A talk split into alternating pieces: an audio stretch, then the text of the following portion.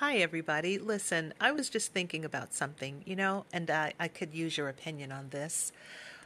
Well, I've always wanted to read War and Peace, and I never have.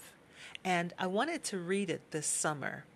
And I wasn't sure if I should just read it on my own or if you guys would be interested in hearing it. Now, the book is almost 1,400 pages, the version that I have. Almost 1,400 pages, and over time, it would take 2.5 days to read that on audio. So it's a much faster read if I just read it straight through for myself, but for some reason, when you do an audiobook, it takes longer to do the audio.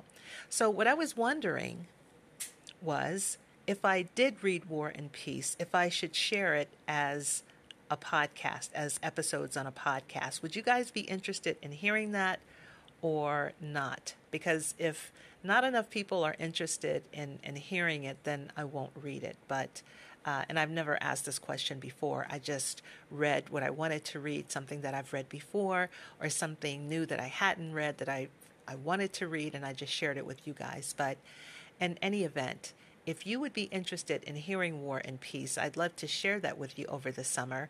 But if not enough people are really interested, I'll just kind of take my time and read it on my own. So please let me know what you think. I'd really love to hear from you. Thanks so much. Bye-bye.